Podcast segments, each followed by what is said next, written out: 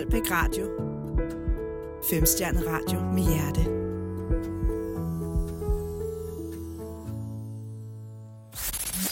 Velkommen til Politisk Podcast i studiet. Emre Tunç, hej Emre, velkommen til. Hej.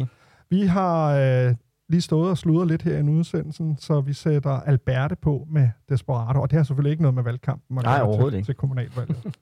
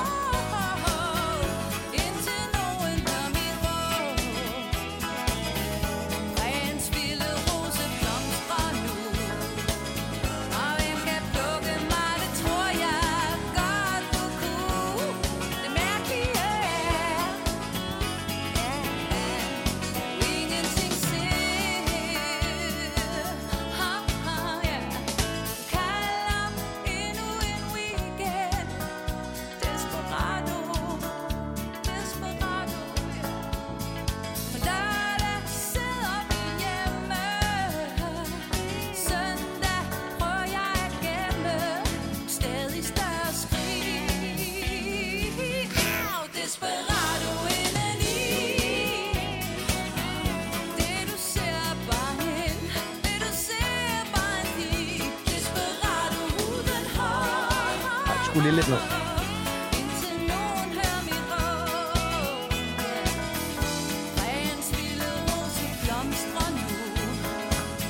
Og det, jeg skulle skrue ned for, det var hovedtelefonen, så Emre han ikke fik blæst sin tromme hen ud inden kommunalvalget. Velkommen i studiet, Emre. Mange tak. Og i dag så skal vi jo tale om Radikale Venstre, fordi at du er frontperson eller formand for Radikale i... Gruppeformand og spidskandidat. Og spidskandidat, ja. Sådan, tak.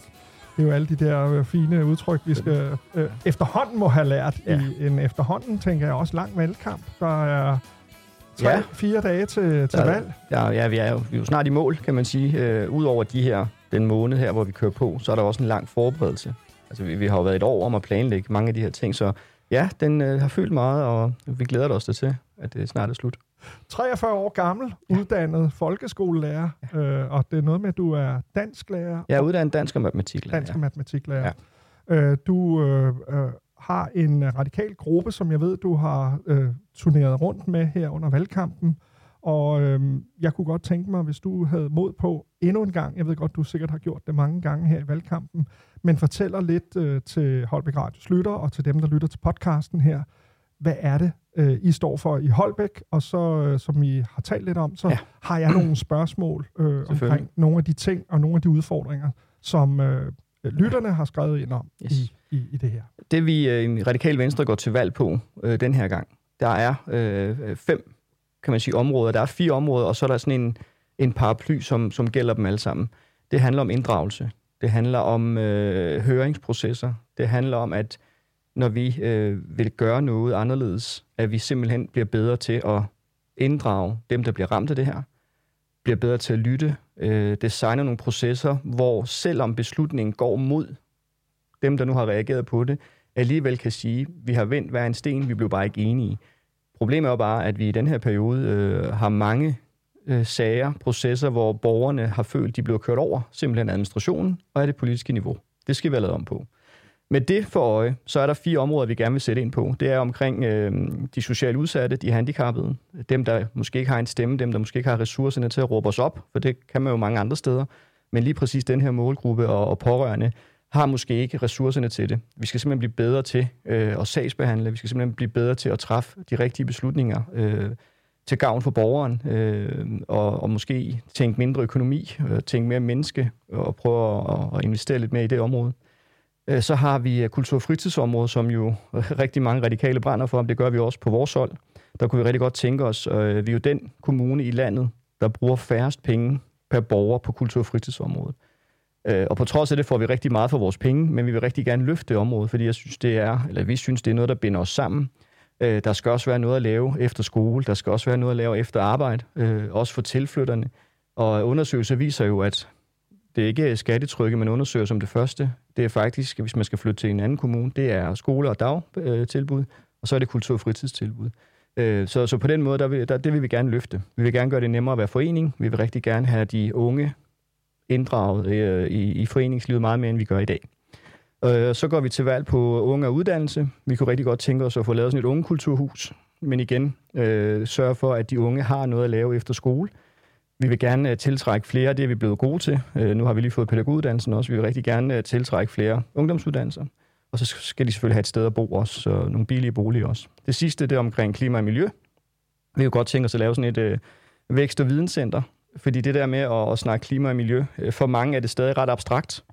Altså hvis vi skal kunne forandre noget på det her, så skal det forankres hos borgerne, både den ældre generation og den yngre generation. Altså det der med at snakke tal, 70% reduktion inden 2050, og alle de her, nogen siger, at vindmøller bidrager så lidt, og nogen siger så meget, og så videre. Altså, hvis vi er simpelthen nødt til at gøre det mere folkeligt, så vi kan lave forandringen sammen med borgerne, sammen med både den ældre generation og den yngre generation, men det kræver også, at vi forankrer det hos dem, og gør det sådan, det lyder forkert, men spiseligt, altså at man forstår det bedre. Jeg tror, vi alle sammen forstår konsekvenserne, men hvis vi skal derhen, hvor vi også laver nogle ændringer i vores liv, så er vi nødt til at have borgerne med, og det synes jeg ikke, vi er gode nok til. Jamen, det lyder jo som et program, hvor I får nok at se til, hvis der er, I kommer ind de næste 4 år. Ja, og vi ved også godt, at det er jo ikke noget, vi har løst i 2022. Altså, vi har ikke lovet nogen noget. Vi siger, at næste periode, så er det det her, vi vil kæmpe benhårdt for. Men kan vi få det hele gennemført? Det kræver jo, der er 16 i hvert fald, der synes det samme som os. Ja. Vi lover jo ikke, at vi har løst klimakrisen i 2022. Vi har ikke løst alle udfordringerne, som jeg lige har skitseret, men vi vil kæmpe for det, og kæmpe for at få flertal for vores idéer. Så altså, grunden til, at du siger det med de 16, det er fordi, der sidder 31 i kommunalbestyrelsen, og man skal kunne tælle til et flertal, hvis man gerne vil have nogle ting igennem. Præcis. Nu har der jo været de 4 år, hvor vi har haft Danmarks yngste borgmester, Christina, og hun har gået meget på samarbejdsdelen, og det har virket som om, der har været nogle brede forlig. Er det noget, vi også kan forvente de næste 4 år, tror du? Jamen, altså, det er jo altid mit håb. Altså, jeg håber jo inderligt, og det er uanset, om vi snakker biogasanlæg, eller om vi snakker miljøklasse 6, eller vi snakker skolestrukturer, eller vi snakker specialundervisning, så håber jeg jo altid på så brede forlig som muligt, fordi de holder altså længere. Og folk trækker i samme retning, altså politikere trækker i samme retning. Det gør altså beslutningerne bedre, og det giver også en tryghed for vores medarbejdere, og det giver en tryghed for vores borgere. Hvis vi står sammen om beslutningerne, så giver det altså en ro i organisationen. Altså hvis du har et 16-15 flertal, så kan man godt som medarbejder tænke, det kan jo skifte hurtigt. Men hvis alle nu bakker op, og alle partier, selvfølgelig skal vi ikke blive enige hele tiden, og sådan er det jo heller ikke. Vi har jo også diskussioner, og vi er jo også uenige. Men jo bredere forlig vi laver, jo mere ro giver det for borgere og medarbejdere. Altså det her med de upopulære beslutninger, der har man jo set nogle sager i de sidste 4 år, som, hvor politikerne virkelig har måttet stå på mål for meget. Synes du, det er for meget, når man stiller op til lokalpolitik? Bare lige for at runde den. Mm. Ikke nogen konkret ting. Altså, der har været nogle sager i Rejstrup, der, hvor man enten som politiker har været i opposition til de beslutninger, der er blevet truffet, eller man har oplevet nogle borgere, som har stået nærmest uforstående overfor, at vi har en kommune, som er slut. Jeg vil sige, når man stiller op og genopstiller gentagne gange, så kender man gamet. Altså, man skal have lidt hår på brystet, man skal have lidt brede skuldre, fordi nogle gange er vi jo nødt til at træffe nogle upopulære beslutninger. Det skal man også kunne ture. Reaktionerne, har de været voldsomme? Jamen, det føler jeg egentlig ikke. Jeg synes, det har været flot af de der sager. Ingen nævnt, ingen glemt, hvor borgerne simpelthen har vist noget fællesskab og sagt, det her, det er vi dybt utilfredse med. Det er jo også en del af demokratiet. Ja. Men det skal man kunne stå imod som politiker, ellers så skal man lade være. Fordi du kan ikke kun træffe populære beslutninger. Nu, hvis jeg bliver valgt, så har jeg været med i 16 år. Ikke? Selvfølgelig har jeg også været med til at lukke steder og spare ned nogle steder, nogle områder osv. Det skal man kunne ture, fordi det er nødvendigt, og vi skal bare huske på hele tiden, hvad er bedst for kommunen. Ja. Og grund til, at det går galt, Kenny, det handler jo lidt om, det er min overbevisning, det er, at vi får ikke borgerne med fra start. Nej. Altså, de føler sig ikke involveret fra start. De får, altså høringssvarene, 9 ud af 10 høringssvarer, der står der, det giver ikke anledning til ændringer. Altså, man kunne måske godt takle lidt anderledes, og så få flere med. Og som jeg sagde indledningsvis, så kan det godt være, at vi alligevel gør det, men at borgerne i det mindste kan sige, okay, vi kom ud med vores budskaber, vi nåede bare ikke til enighed. Så jo, som politiker skal man også kunne ture og træffe nogle svære beslutninger. Så det, du siger, er, at de bliver faktisk hørt, borgerne, men at man kunne gøre det på et tidligere tidspunkt i processerne? Jamen altså, jeg er ikke sikker på, at de borgere føler, at de bliver hørt altid. De får sendt nogle høringssvar, og så får de at vide, at det giver ikke anledning til nogle ændringer. Så min pointe er lidt, vi er simpelthen nødt til, om det er det ene eller det andet, vi er nødt til at starte tidligere, og vi er nødt til at involvere, inddrage bredere, og lytte noget mere. Så man også får den følelse, at man faktisk også bliver lyttet til, og ikke bliver kørt over. Sammenhængskraften i kommunen, der er nogle zoner. Vi har by og land, vi har integration, vi har unge. Og en af de ting, nu har jeg deltaget i den demokratiske proces, og jeg vil opfordre alle, der lytter, til at gå ned og få stemt. Og det er også derfor, at vi laver det her, selvom radioen er apolitisk. Ja. Men en af de ting, der sådan er faldet mig i øjnene, det er, at det er mange ældre, der går til valgmøder. Der bliver talt om mange af de ting, der selvfølgelig så ligger dem og deres hjerte nært. Hvad vil Radikale Venstre gøre for de unge? Hvad vil de radikale gøre for by og land? Som jeg også ved er noget af det, som jeg har hørt, når I har holdt valgmøder.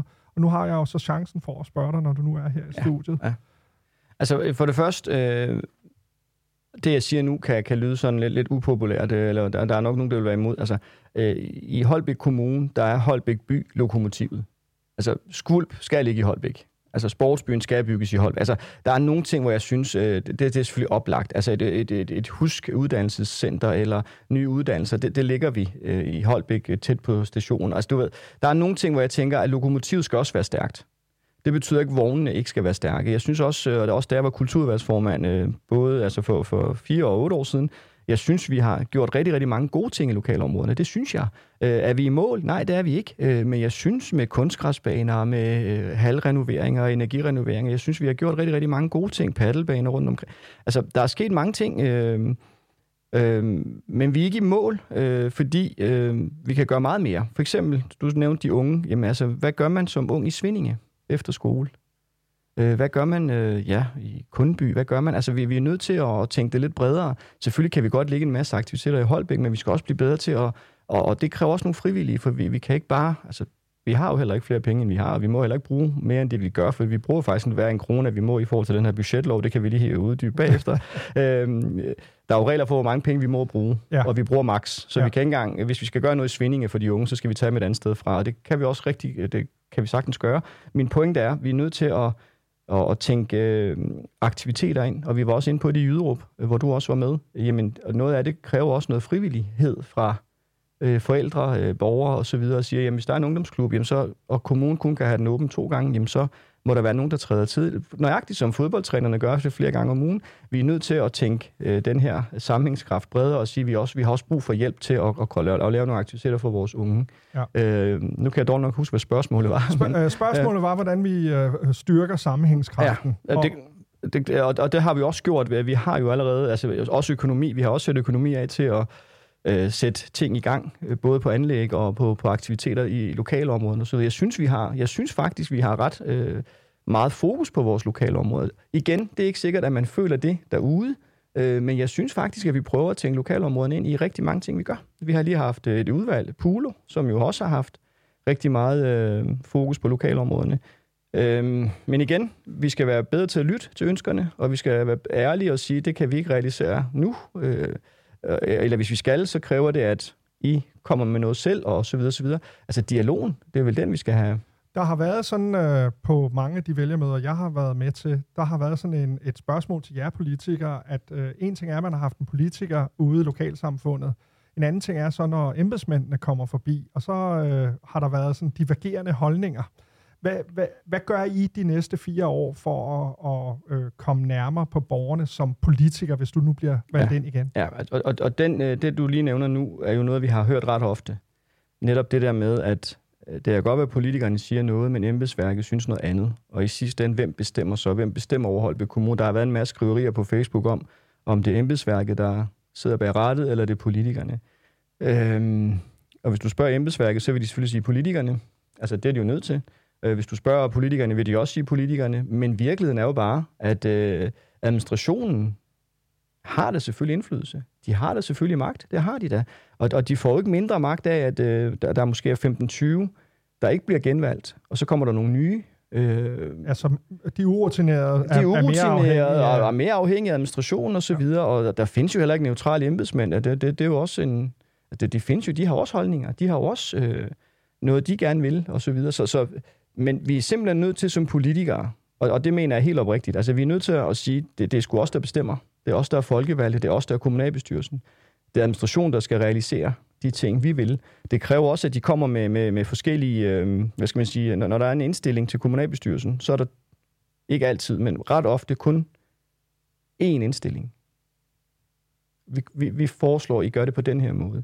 Som politiker og som lægmand, for det er jo ikke alt man ved om alle mulige områder, der har vi simpelthen brug for at sige, I kan gøre det på den her måde, I kan gøre det på den her måde, men vi kan også gøre det på en tredje måde. Men i hvert fald 2, så vi har noget at forhandle om, så vi har noget at diskutere ud fra. Det er jo ikke nok at få en mulighed og så sige, så er der nok ikke andre, så må jeg nok stemme for. Der er vi simpelthen nødt til at udfordre dem noget mere og sige, kan det her løses på andre måder? Og ikke kun på den ene måde, du har skitseret over for mig. Vi er nødt til at tage noget styring, og vi er nødt til at udfordre indstillingerne og forslagene noget mere i forhold til embedsværket. En stærk kommunalbestyrelse og et stærkt socialdemokrati, en borgmester, der I har gjort det rigtig godt, der har jo været medvind på cykelstierne, kan man sige, i de 4 år, hvor Christina har siddet her. Hvordan kommer det til at se ud de næste 4 år, og hvad vil I som Radikale Venstre gøre i Holbæk for at samarbejde, udfordre, have de her politiske diskussioner i forhold til jeres mærkesager? Altså Radikale Venstre uden for indflydelse, det har vi det jo ikke ret godt med. Det har vi været i 4 år. Og jeg vil også sige, at vores egen selvforståelse er jo nærmest, at vi skal sidde i magtens centrum. Sådan har det jo været, også på Christiansborg, ikke? Og så videre. Når vi sad udenfor i den her periode, så handlede det jo om, at vi i konstitueringerne ikke kunne få noget politik at vide. Altså, der blev handlet poster, og vi fik overhovedet ikke snakket indhold. Og jeg siger ikke ja til en post, uden at vide, hvad retning vi skal gå. Nu ved vi retningen. Nu har vi jo set Socialdemokratiet, hvad de vil, altså folkeskolen og nu også ældre, altså der er vi jo enige om retningen, så den her gang vil vi jo godt kunne gå med, fordi vi trods alt har set, hvad vej det går. Og vi har også været enige i mange af beslutningerne, vil jeg sige. Vi har også været i opposition, det har også været vores rolle, men selvfølgelig vil vi gerne samarbejde, selvfølgelig vil vi gerne have indflydelse, men der hvor vi er uenige, der dukker vi heller ikke nakken, der siger vi også højt, at det er vi uenige i, eller det stemmer vi imod, eller hvad vi nu gør, eller også prøver vi at trække det i en radikal retning, og til sidst siger, så nu er vi enige, men så har vi også haft noget radikalt aftryk på de beslutninger, der skal træffes. Og selvom vi har været i opposition i de her sidste 4 år, så har vi jo stemt med, uden at have talt på det, men måske 80% af gangene. Så på den måde har vi jo ikke været uenige om ret meget alligevel, og må ikke også, det kan lykkes, hvis vi kommer med i en konstituering de næste 4 år. Spændende. Nu tager vi lige en lille musisk pause, ja. Og så går vi til det lidt mere kritiske segment, hvor vi skal tale om valgfolder på andre sprog. Vi skal tale om det, som nogle af de andre partier kalder en stormoské, men som er et ønske om at udvide en forening i Holbæk. Og så kan det være, at vi lige skal tale lidt miljøklasser og andre ting også. Yes. Men det tager vi lige efter lidt hyggelig musik, og så får du lejlighed for, at vi lige kan tænke og tale om det i pausen.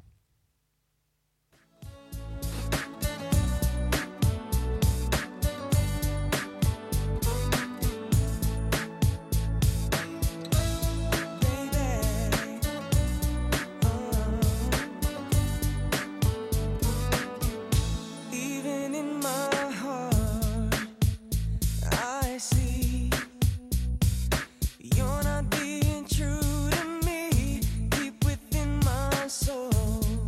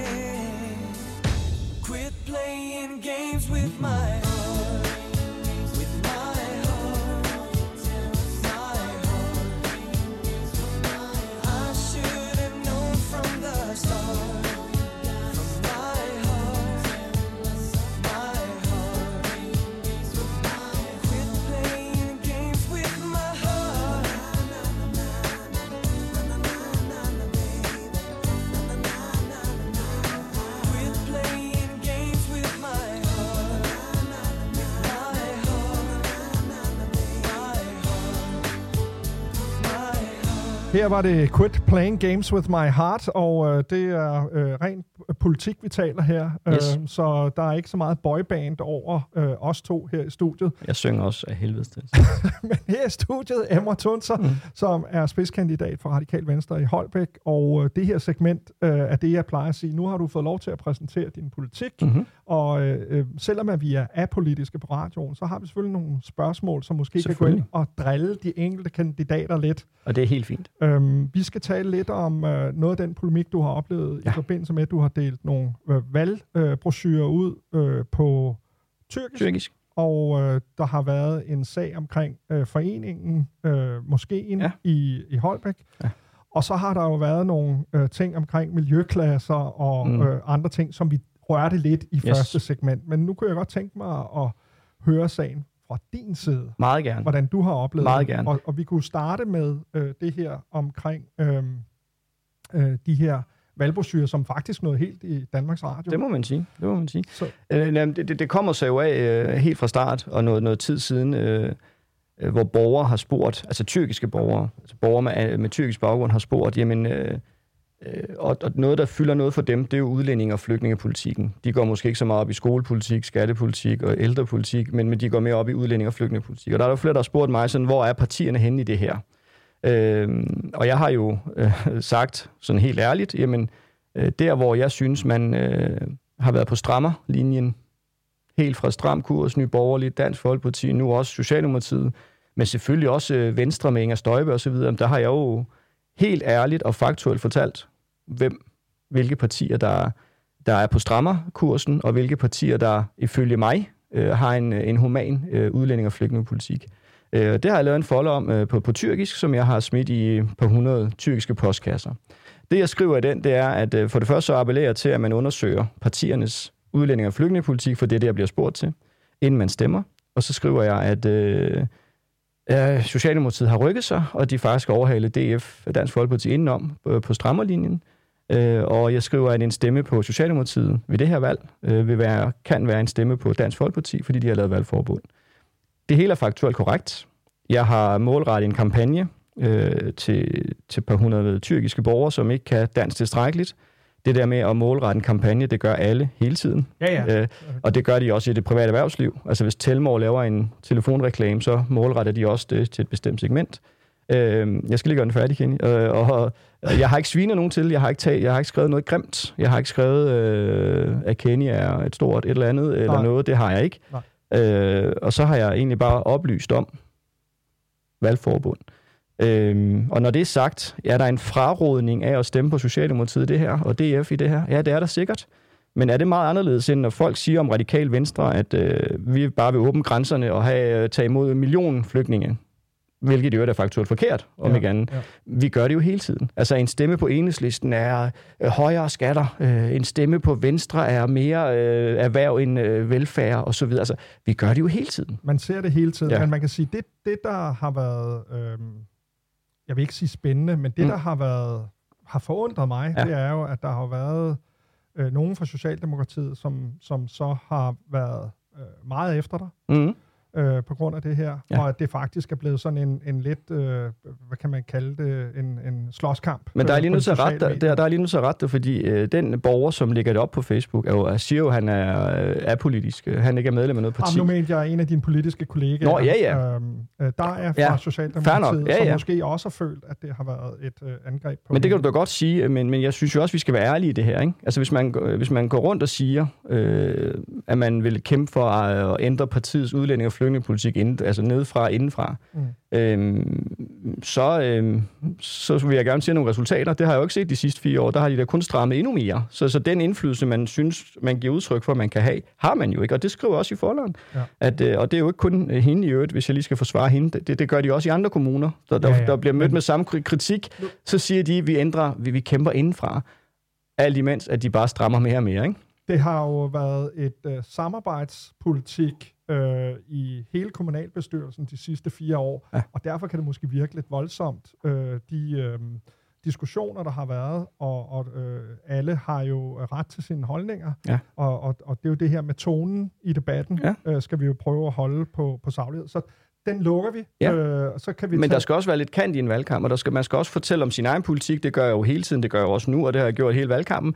Men jeg synes altså ikke, der er noget til hinder for, at folk også siger, hvis I stemmer på Radikale, så vil I det og det og det. Ja. Som jeg har sagt, hvis I stemmer på den og den, så får I det og det. Altså, det synes jeg simpelthen ikke, der er noget odiøst i. Der er passion, både i stemmen og i kropssproget her i studiet, og det sætter jeg stor pris på. Ja. Lad os gå over til det her med miljøklasser. Ja. Vi har et biogasanlæg, som borgerne og kommunen fandt ud af, at det var nok en god idé lige at lave en anden proces. Mm-hmm. Så har der været nogle andre ting med det område, man vil lave, og til sidst her er der så blevet vedtaget et erhvervsområde i samme område, som biogasanlægget skulle have ligget. Og det er faldet en del af de borgere derude fra brystet. Mm. Er I tonedøve i forhold til det område, eller hvordan ser du det? Vi har jo Radikale Venstre har netop ikke været tonedøve, fordi vi har jo faktisk været på borgernes og Rejstrup-borgernes side helt fra start af. Og jeg kan faktisk også huske, at vi diskuterede det her for 4 år siden, da jeg var i radioen. At det, der går galt, Kenny, det er jo, at man i avisen læser, at nu kommer der et biogasanlæg i Knabstrup. Ja. Det var sådan, det startede. Og jeg, da jeg læste avisen, så tænkte jeg, det har jeg da ikke hørt noget om. Jeg sidder sgu da i bestyrelsen, ikke? Jeg er kommunalbestyrelsen. Ja. Og så blev det snæver øst, og så blev det snæver vest, og du ved, altså, det er jo en proces med en masse usikkerheder, med en masse, du ved, både administrativt, men også politisk væven frem og tilbage i, hvad der er det bedste område, og hvorfor skal det ligge der, og nu så flytter man det 500 meter, og så er det lige pludselig det allerbedste sted, og så videre. Så vi har hele tiden været bagefter, og så må man jo bare erkende, at vi så også kommer op imod nogle Rejstrup-borgere, som også for manges vedkommende ved, hvad de snakker om i forhold til biogas og så videre. Så nej, jeg synes, nogen har været tonedøve, men alligevel kan man jo så sige, at biogas blev så ikke til noget, for den turde man jo så ikke at beslutte med et meget, meget snævert flertal. Miljøklassen var vi jo også imod. Vi foreslog, da Enhedslisten foreslog miljøklasse 4, stemte vi jo for den, men også en 5'er, vi stemte imod en 6'er. Fordi det kan ligge andre områder i kommunen. Der er jo andre, der gerne vil have miljøklasse 6, hvor Rejstrup vil have noget andet. Jeg synes, i de her processer er der nogen, der har været tonedøve alt for længe. Fordi den med Rejstrup og biogas brugte vi jo rigtig lang tid på, og rigtig mange administrative kroner, rigtig, rigtig mange ressourcer på det, for til sidst ikke at turde og stemme den igennem. Havde man nu lyttet før og sagt, okay, vi finder lige vi starter lige forfra her, ikke? Så havde man jo sparet alle de midler, vi har brugt på det her. Så nogen har været tonedøve, andre har faktisk lyttet. Okay, tak. Ja. Jamen, det er jo super fint, at vi hører, hvor I står som parti, og du som person. Sidst, men ikke mindst, har der været en del skriverier. Vi har jo både de her vælgermøder, hvor vi kommer ud og ser hinanden i øjnene, både som politikere og borgere, men vi har også nogle politiske forarer. Ja. Og jeg ved, at politikerne måske nogle gange godt kan blive lidt trætte af politik i Holbæk Kommune. Det må man sige, ja. Men det er dog stadigvæk et sted, hvor at man får vendt nogle emner, og man som borger måske kan få lidt mere indblik i, hvad er det, der rører sig, og hvad betyder noget for borgerne. Mm. En af de sager har været det, som de kalder mosképrojektet, hvor man har en muslimsk forening, som har ligget i Holbæk i 30 år, som godt kunne tænke sig at få noget mere plads, og som nogen kalder en ny stormoské. Ja. Og det ved jeg, det du både personligt involveret i, men også passioneret omkring at forklare. Ja. Gider du at prøve at forklare dem, der lytter til podcasten, hvor både du står personligt, men også politisk? Selvfølgelig. Altså, både personligt og Radikale Venstre har jo støttet foreningens ønsker om større rammer, helt fra dag i dag. Når jeg er personligt involveret, så er det, fordi jeg både kommer der. Min far var faktisk foreningens første formand tilbage i 88. Min storebror er nuværende formand. Uden at det skal lyde som sådan et familieprojekt, så er det jo bare, fordi vi er engageret i det. Havde det nu ikke været en moské, men en synagoge, ville jeg have haft samme holdning. Hvis de er vokset ud af deres rammer, så vil jeg gerne hjælpe også en synagoge, eller en frikirke, eller et tempel, eller hvad det måtte være. Jeg vil kæmpe lige så meget for, at de skal have bedre rammer, for det synes jeg, hvis de vokser ud af deres rammer fra 88 til nu, fordi folk har fået børn og børnebørn og så videre, så vil jeg have kæmpet lige så meget for dem. Det, der er med den her moské, og i øvrigt, politik i Holbæk er jo ikke, altså der er 4.000 medlemmer, tror jeg, så det er jo ikke, fordi de repræsenterer nødvendigvis alle 72.000, men selvfølgelig kan man jo få noget at vide der alligevel, og man kan jo se nogle tendenser der. Det, jeg synes, der er helt galt i det her, det er, det er en forening, der har ligget på en lukket villavej i 30 år. De har aldrig nogensinde, og måske endda, været for anonyme. Altså, måske skulle de også vise noget af det positive, de kan, og åbne dørene endnu mere. Det kan vi jo altid efterrationalisere på. Men når det er en fredelig forening, som er godkendt som en folkeoplysende forening, ja, så er der noget religiøst i det. Der er nogen, der beder derinde. Men det er jo faktisk ikke de aktiviteter, der fylder mest. Det er jo alt det andet, som en hver anden forening også laver. Og jeg synes ikke, man behandler den her sag som en lokalplansag, som havde det været en hvilken som helst anden forening, så havde man jo kigget på det som en forening. Her kigger man det på som en moské, hvor jeg synes jo aktivitetsprocenterne, der er det altså ikke det religiøse, der fylder mest. Det er faktisk det andet. Og jeg synes jo, hvis en forening, og havde det været en billardklubforening, eller en fodbold, eller et eller andet, så havde man kigget helt anderledes på det. Og dem ville jeg jo også have støttet og sige, jamen hvis I vokser ud af deres rammer, så skal vi også prøve at gøre det nemmere for jer at drive jeres forening. Og begynde at kalde det en stor moské, og begynde at tage alt muligt faktuelt, faktisk ukorrekte oplysninger med i debatten, uden overhovedet at kunne dokumentere sine påstande. I enhver anden sammenhæng vil man jo sige, det er dig, der skal bevise din påstand. Det er jo ikke den anden vej. Altså for eksempel, vi talte om det i pausen, det der med, at nu kommer der en masse penge udefra, ja. Om det er fra den tyrkiske regering eller i Saudi-Arabien. Prøv at høre her, det gør der ikke. Vi lægger, nu siger vi, foreningen lægger regnskaber frem hver evig eneste år. Det må da være dig, ikke dig, men den, der påstår det, der må bevise, at der kommer penge udefra. Det kan jo ikke være foreningen, der skal bevise, at de ikke kommer udefra. Og det gør de ikke, Kenya. Det kan jeg sige, og det har jeg sagt 1000 gange, og jeg siger det også gerne her på radioen. Altså, vi har jo altid bedt medlemmerne om, og nogle medlemmer har også brokket sig over det og sagt, skal jeg nu have penge igen? Agtigt, ikke? Hvorfor skulle vi gøre det, hvis vi bare lige kunne ringe til Erdogan eller en eller anden sheik dernede, og så få en masse millioner? Så jeg synes ikke, man behandler foreningen som en forening. De har KB Danielsvej, der ved Detobusser. Det fik man nej til, fordi det var et industriområde. Borlingcenteret fik man nej til, fordi det lå tæt på et ghettoområde, eller et område, hvor der bor en masse, eller mange tokulturelle borgere. Og nu får man så at vide, at I kan bygge til der, hvor I er. Og der har Dansk Folkeparti været ude og sige, at de er sådan set ligeglade, hvad vi gør, så siger de nej. Hvilket synes jeg er helt kritisabelt, når de ikke har set projektet endnu. Men hvad bliver det næste? Fordi medlemmerne ønsker jo ikke at blive der. De vil jo gerne væk derfra. Hvad bliver så næste? 3. undskyldning. Den 3. gang foreningen kommer med en placering. Jeg er lidt træt af den her snak, fordi det er fredelige muslimer, det er fredelige tyrkere primært, der kommer der. Og jeg synes ikke, man behandler dem ordentligt. Men det er jo denne her med oplysning, og det håber jeg også, at du har følt her de sidste 3 kvarters tid, at du har i hvert fald haft muligheden for at plædere, og det er jeg meget glad for din sag. Jo, tak. Og jeg vil gerne sige tusind tak, fordi du havde lyst til at være med i Politisk Podcast. Tak fordi jeg måtte. Jamen, velbekomme. Og altså Emre Tunç, og det her, det var Politisk Podcast på Holbæk Radio. Jeg vil gerne sige tak, fordi I lytter med. Og husk nu at bruge både din pligt og ret. Gå ned og stem til kommunalvalget.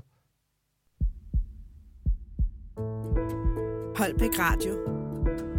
5-stjernet radio med hjerte.